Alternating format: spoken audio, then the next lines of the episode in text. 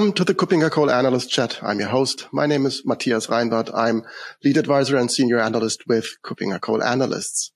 My guest today is for the second time and in the same time of discussion, Alejandro Leal. He is a research analyst for KuppingerCole Analysts working out of Stuttgart. Hi, Alejandro. Hi, Matthias. Thank you for having me back. Great to have you back because we want to continue our discussion that we started in an earlier episode a few weeks ago. We started about talking the digital transformation for public services, for the public sector.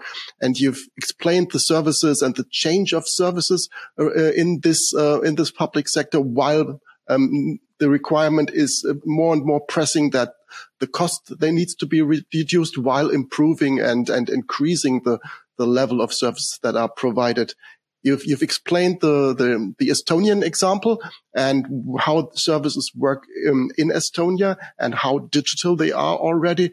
And we want to uh, start with that uh, part again.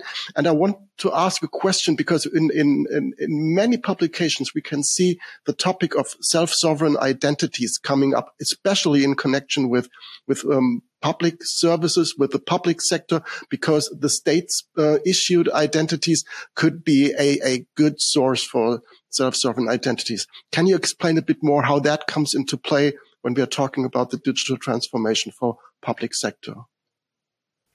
Of course, uh, this is a very interesting topic. And for the listeners out there who would like to know more about topics such as this one, I believe episode 57 of this podcast focuses on verifiable digital identities.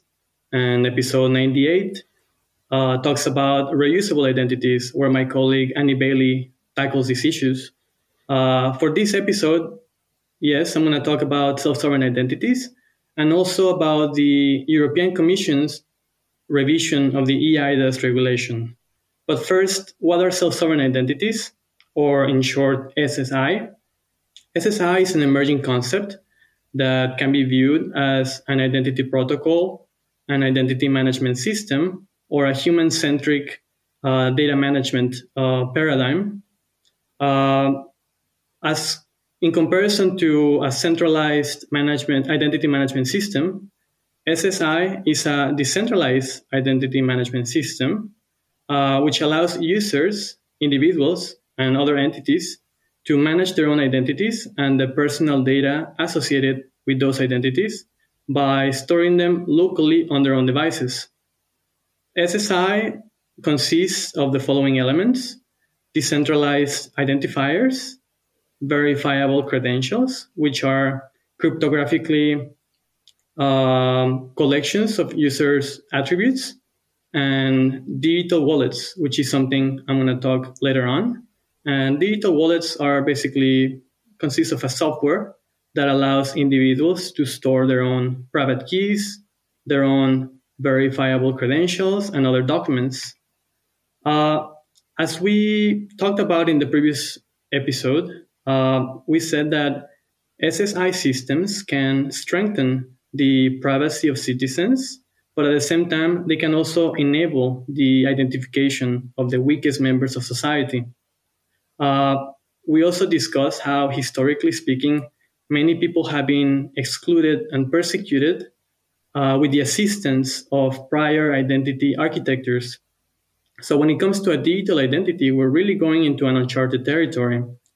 Uh, I think it's important that there needs to be a separation of the tech, uh, the separation of the technical from the political.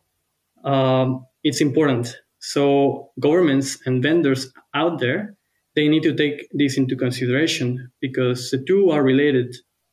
Uh, the SSI market has several challenges and limitations. For example, the lack of regulation and standards, the immaturity of the technology, and also the fragmentation of the SSI market.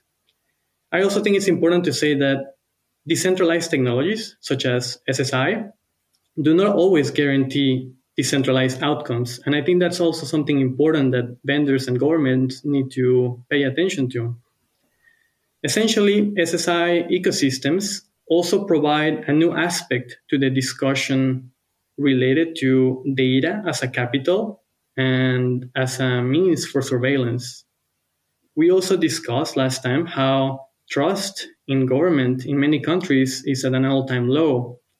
Uh, therefore, the implementation and acceptance of SSI systems and similar technologies is going to depend on the history, the culture, and the context of the countries. So I think that researchers in the academia or analysts uh, must conduct studies to see how different actors perceive technologies such as SSI. They can also study the different facets of value that these systems enable. And they can also study the role of SSI systems in fighting uh, social injustice caused by the asymmetrical accumulation of personal data. I think that in the context of the EU, there needs to be cooperation between governments, private companies, and academics. And that's going to be essential when it comes to emerging technologies such as SSI. Right. If I think of the GDPR and its context um, and its concept of, of, of fairness, I think that is something that comes into play here as well, because fairness in GDPR context, as far as I understand it, and I'm not a lawyer, uh, but it, it really means that that the the the, uh, the user, the consumer, the citizen should be on a cell uh, on the same level of power when it comes to um, dealing with the data provided so that, that there should not be a, an upper lower um, superior inferior relationship between the data owner the consumer the citizen and the organization that is dealing with the data. And I think what you just mentioned, making sure that, that these concepts are also taken into account and implemented in such an SSI architecture um, is really of importance. Just because a user owns his or her own data and can hand it over um, um, specifically for purposes, that does not mean that this data might not be misused um, afterwards. So there need to be mechanisms in place that that make sure that it's only used for a purpose, or it's some some kind of a, a zero knowledge proof. So something like, yes, I can prove that I'm at legal age to buy alcohol, without displaying my actual age or name or address or anything else. Um, can can you dig a bit deeper into that as well? Yes, of course. Uh, as you mentioned, the GDPR is a very important element, but I think when it comes to the general public, many people are not very familiar with how these technologies work, and there needs to be more education and awareness so citizens can understand how these technologies are going to impact their day-to-day activities. Um, I think, for example, the recent revision of the eIDAS uh, regulation is an important case that can also bring about more awareness into these topics because this is a regulation that involves the EU member states. And I believe this has a more direct impact into the citizens' lives, especially those who are not very familiar with how these technologies work or people who are not familiar with the GDPR uh, regulations and laws. Um, so the eIDAS, it came into force in the year 2014. It stands for Electronic Identification, Authentication, and Trust Services.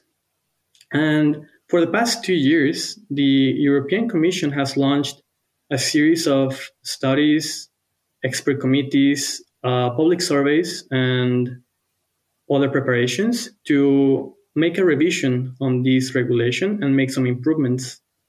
For example, the eIDAS revision proposes uh, digital wallets for citizens in the EU, but it does not specify the use of decentralized wallets, which I think is very interesting. The European Commission proposal uh, for a European digital identity framework would provide a trusted and secure way to authenticate citizens across borders and share qualified data attributes online through a digital wallet. If this is put into effect, uh, it would aim to achieve the target set by the EU, uh, the so called Path to the Digital Decade, which is aiming to make 80% of EU citizens to use a digital ID by the end of the decade. Um, so, after the revision, uh, the major findings were some of the following. There were many privacy concerns, as, as, you, as we already talked about previously and, and you briefly mentioned. uh, citizens they cannot limit what eIDAS attributes they want to present for the uh, for authentication. Uh, also, for example, the eIDAS schemes are approved on a national domestic level, but there are challenges because the certification requirements differ from country to country. So far, only 19 countries have uh, notified their eIDAS schemes, which is basically around 59 to 60% of the EU population. So after the revision, there have been some major improvements. For example, the, the most significant improvement, I believe, is that the EU is trying to launch a digital identity wallet, which will made, a, made it available for all EU citizens.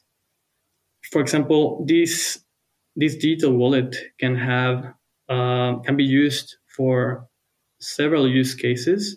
For example, it could replace the driver license, or it could also be used for as an electronic passport, as an electronic ID card, uh, to sign documents, for example, or identification to online services. Um, also, another major development is that it will be mandatory now for EU member states to provide a EU digital identity free of charge, as opposed to being voluntarily. That was the case before the revision. Uh, however, of course, private citizens have the the option to to, to adopt a EU digital identity. It's not mandatory for citizens, um, and they could also select those who accept a digital identity. They will be able to select what attributes they want to show to the validator.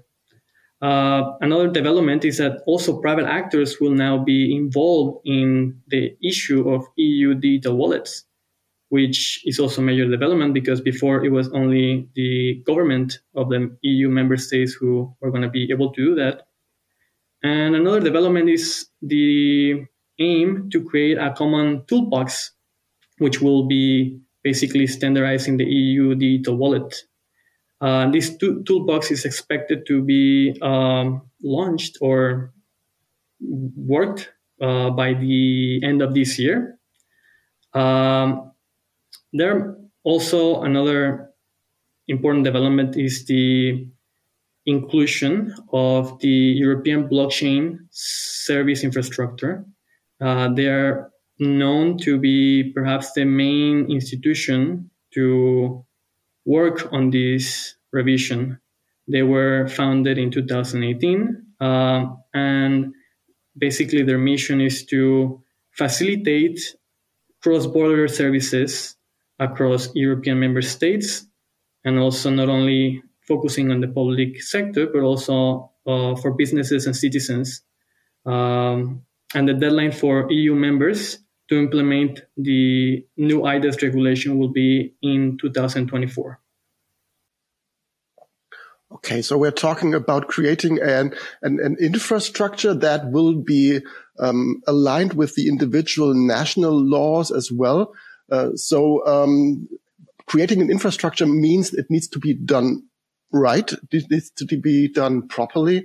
So um, the, the, the, citizens, but also analysts and, as you said, academia need to be vigilant to look at what is really implemented, how it is used, which data is used for which purpose, um, and to also prevent um, misuse of data uh, that has been presented um, in good faith to to an, uh, to another actor.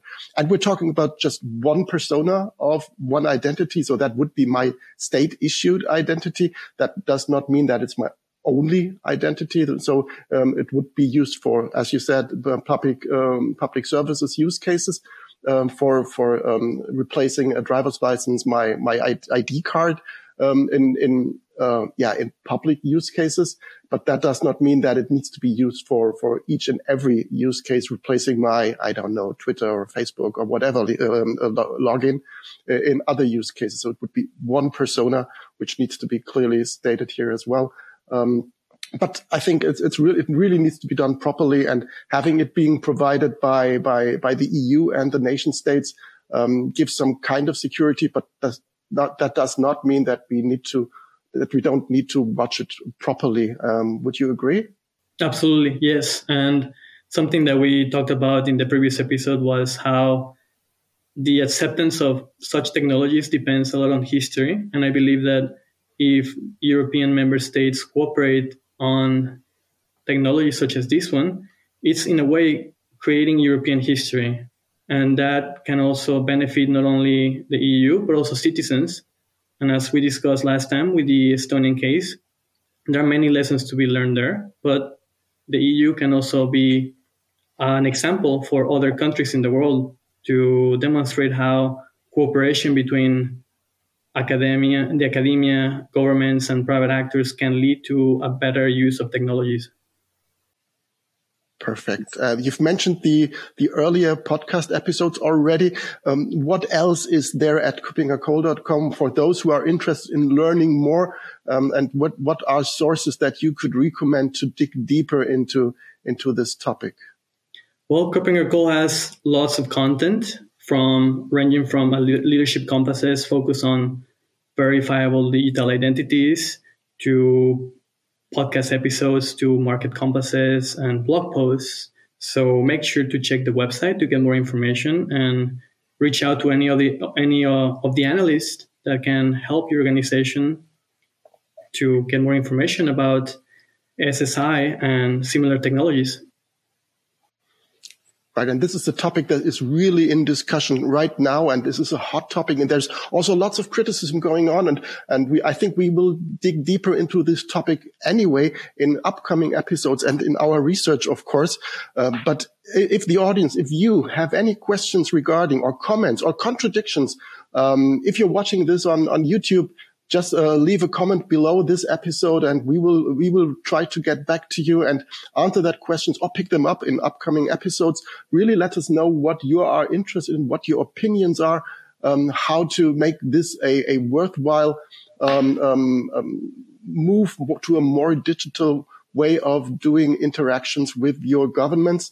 And um, if you're watching or listening to that uh, with your podcatcher please have a look at the at the show notes. There will be there are the mail addresses for for Alejandro and me. Please reach out to us, get into discussion with us. We are not sitting in an ivory tower. We really want to get in touch with you and get to your questions, your feedback, your statements, and and continue the discussion from there. Uh, maybe with Annie, maybe with Alejandro, or both of them and to continue continue that discussion. And I'm really looking forward to that. This is a hot topic, and that will be something that will be on our plate for the next years, and we will see how that plays out in reality.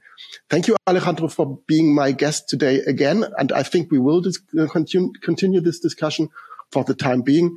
Thank you very much for being my guest today. Thank you, Matthias. Thank you, and bye-bye. Bye.